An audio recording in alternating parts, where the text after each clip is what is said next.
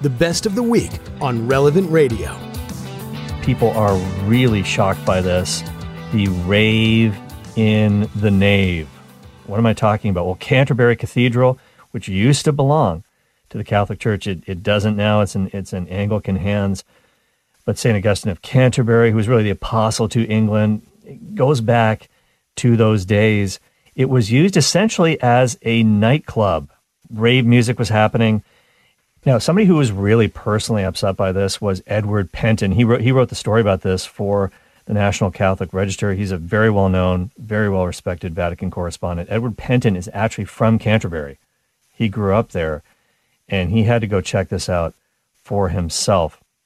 So this took place very recently, and and, and this rave in the nave. It was a little it was a little bit different from the usual kind of rave because they weren't blasting music. It was actually a silent disco, quote unquote.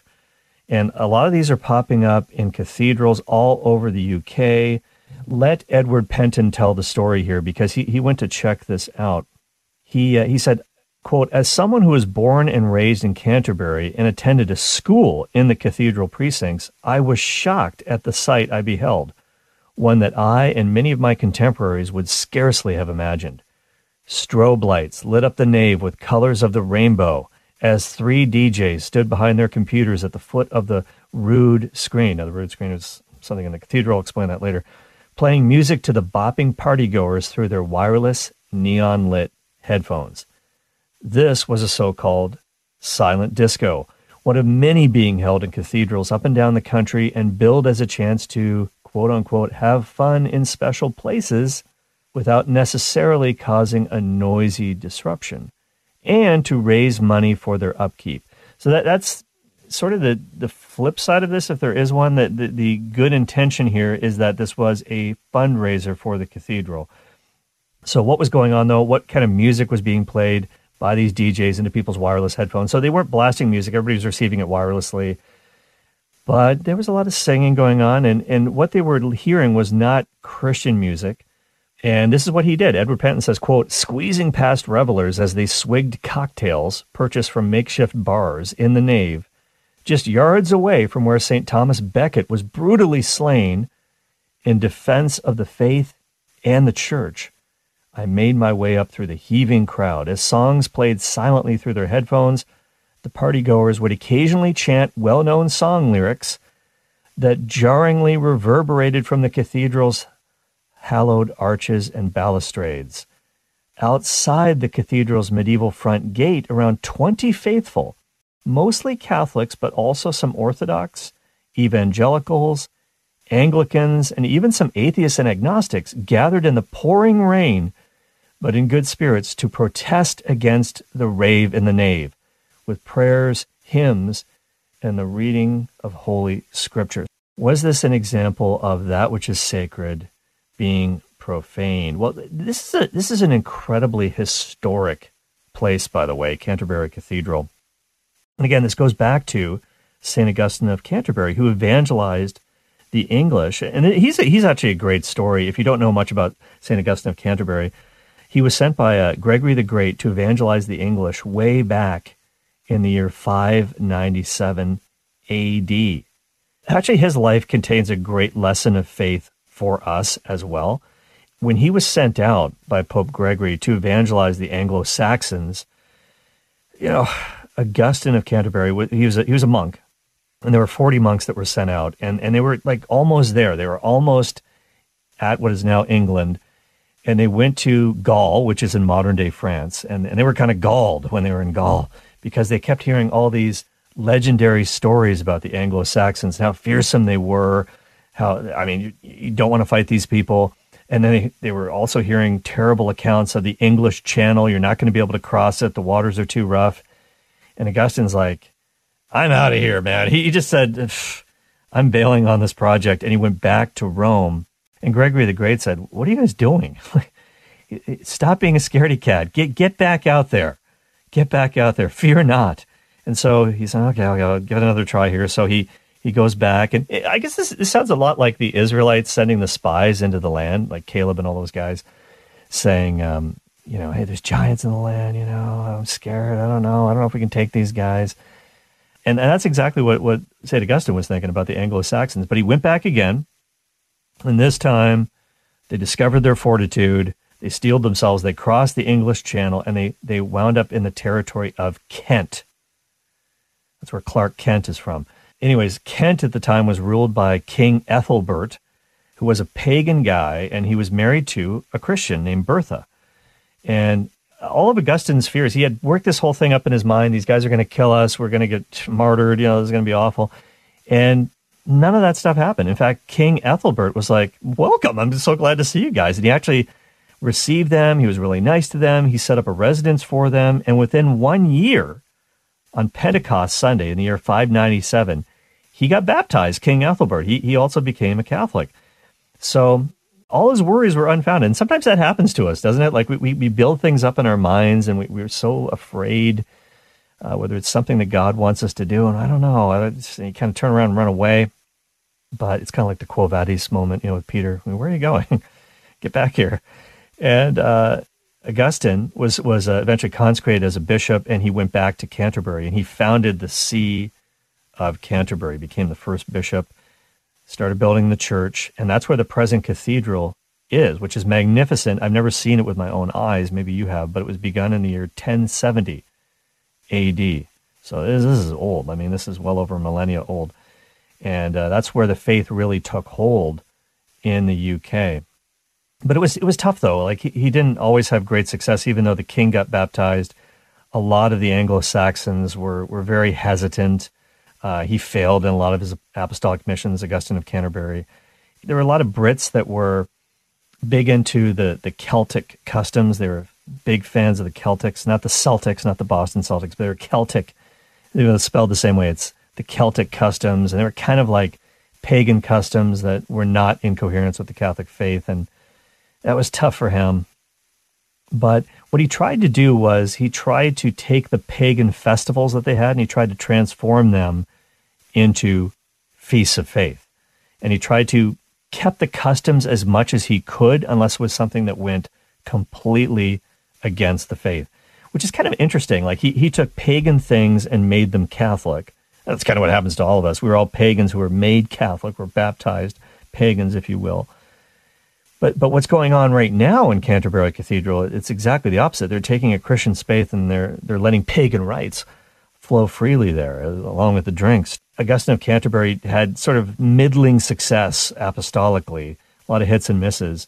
The fact that he went there, the fact that he got the church planted there, he died in 605 AD, but but eventually England got converted, and and that's why he's the apostle of the UK. A lot of very human things that we can take note of that we can we, we can kind of identify with this guy, I think. And of course, the other great saint who's very much involved, very much associated with the cathedral in Canterbury is Thomas Becket, who was martyred there. Thomas Becket, interestingly enough, when he was a young guy, he he was kind of he had issues. He had issues. He was proud. He was arrogant. He he was a man of vanity. But in later life, after he, God got a hold of him, he became incredibly devout, incredibly pious, one of the greatest archbishops of all time. Interestingly enough, this man ultimately had a hand in his death. His best friend when he was younger was a guy named Henry, who eventually became King Henry II of England. They, they hung out together, despite the fact that they were kind of from different socioeconomic backgrounds, obviously. Henry would eventually become king. Thomas Becket was born in the Cheapside. Despite their sort of socioeconomic differences, he hung out a lot with Henry when they were kids and young men. They used to hunt together. They used to play chess together. And friends who knew them said they were, they, they, it was like they had one heart and one mind. They were just like, they were totally on the same page. And so 21 years old. That's how old Henry was when he became king. And he said, I know what I'm going to do. I'm going to make Thomas Becket my chancellor. And, you know, we're pals. We work well together. We have fun together. Let's do it. And so he, that's what exactly what he did. He made Thomas Becket the chancellor. And they both were like extremely hard workers. And they, they just tried to bring law and order in, in, into Henry's kingdom, if you will. And by the way, this is when the law really kind of got into the British countryside, if you will, trial by jury. That just became a thing. Like they, the king's judges used to travel all over the place administering cases and, and upholding the law. But here was the problem, and this is eventually what, what led to the death of Thomas Becket. The church, of course, has its own system of law called canon law. And, and it, really, what this was all about in the end is the separation of church and state. And so, essentially, um, Henry wanted to bring the church under his control. When, when he became king, he sort of said, you know what, I, I kind of need the church to, to be subservient to the king. And so he said, the best way I can do this is by promoting my friend Thomas, who's the chancellor. I'm going to make him the new Archbishop of Canterbury because the Archbishop had passed away. I'm going to install him as Archbishop, and then he'll do whatever I want him to do, and then I'll be able to just kind of have things my way. But a funny thing happened because as soon as soon as Thomas Becket put on the robes of the Archbishop, it's like a supernatural change took place, the grace of the ordination, if you will and he became a super ascetic. He started wearing a sackcloth. Uh, it was really uncomfortable. It went all the way down to his knees. His diet was super, super austere. He was kind of like he was living Ash Wednesday every day. Um, he would only drink water. So he became like super pious, super prayerful, super ascetic. But they were, they were still friends, King Henry and Becket. But at one point, the confrontation came to, to a head because some supporters of the king said, you know what, really, Thomas is not loyal to you, O king. He's actually a traitor. And, and Thomas is like, man, my life is in danger here. So he actually like, he went to France to hide out for a little while. He spent six years in exile. And then he thought, okay, things have calmed down a little bit. The political situation's kind of, so he, it's safe to go back. So he goes back to Canterbury and he starts like excommunicating some bad bishops. And on Christmas Day in, in, in the year 1170, he excommunicated some of his fellow bishops and he said, May they all be damned by Jesus Christ. Wow, he really, he really laid, laid the wood to these guys. And Henry freaked out. King Henry freaked out when he heard about this. And he said these words, which he would later come to regret. And, and I don't know whether he said them out loud or he muttered them or he said, Will no one rid me of this troublesome priest? Will no one rid me of this guy? And some of his knights who were there and maybe they weren't that smart. They actually heard him say this and they thought he actually wants us to kill him. Well, no one rid me of this turbulent priest, of Thomas Becket. And so, all right, let's take him out. So they went to Canterbury Cathedral on December the 29th. They found Becket praying before the high altar. It was Vespers time, and one of the knights struck him on the shoulder with his sword. And uh, I guess it, it, didn't kill him. And it was kind of with the flat part of his sword. And then he, he stood up and he basically said, "What are you guys doing?" And then they that's when they attacked him and they they just murdered him as grisly. And Henry was livid, and he was he was a, he was absolutely beside himself when he heard that that that Becket had been killed. That wasn't his intent, and he actually put on sackcloth and ashes and and, and did penance and starved himself for three days because of this tragic uh, death of his friend. And so immediately Becket was was hailed as a martyr, and he was canonized in 1173. And that's where he was interred, Canterbury Cathedral in England, a huge place of pilgrimage. But unfortunately, King Henry VIII, another King Henry, when he started the, the British Reformation, the English Reformation in 1540, he ordered the bones of St. Thomas Becket to be destroyed and all mention of him to be obliterated from the record. So that's the great tragedy. But it was only steps from where the blood and more spilled out of the body of Thomas Becket. That's where this rave in the nave was taking place. And that's why so many people are, are absolutely aghast at this. And, and my thanks to Ben Johnson for um, the info on Becket there and his background. Let me just uh, read to you really quickly what some of these protesters are saying. Uh, Edward Pentin, uh, who's from Canterbury, was aghast at this as well. And one of the people that was interviewed was Dr. Kajetan Skowronski uh, who's a young Catholic doctor from Sussex, which is nearby, and he actually organized the prayer vigil.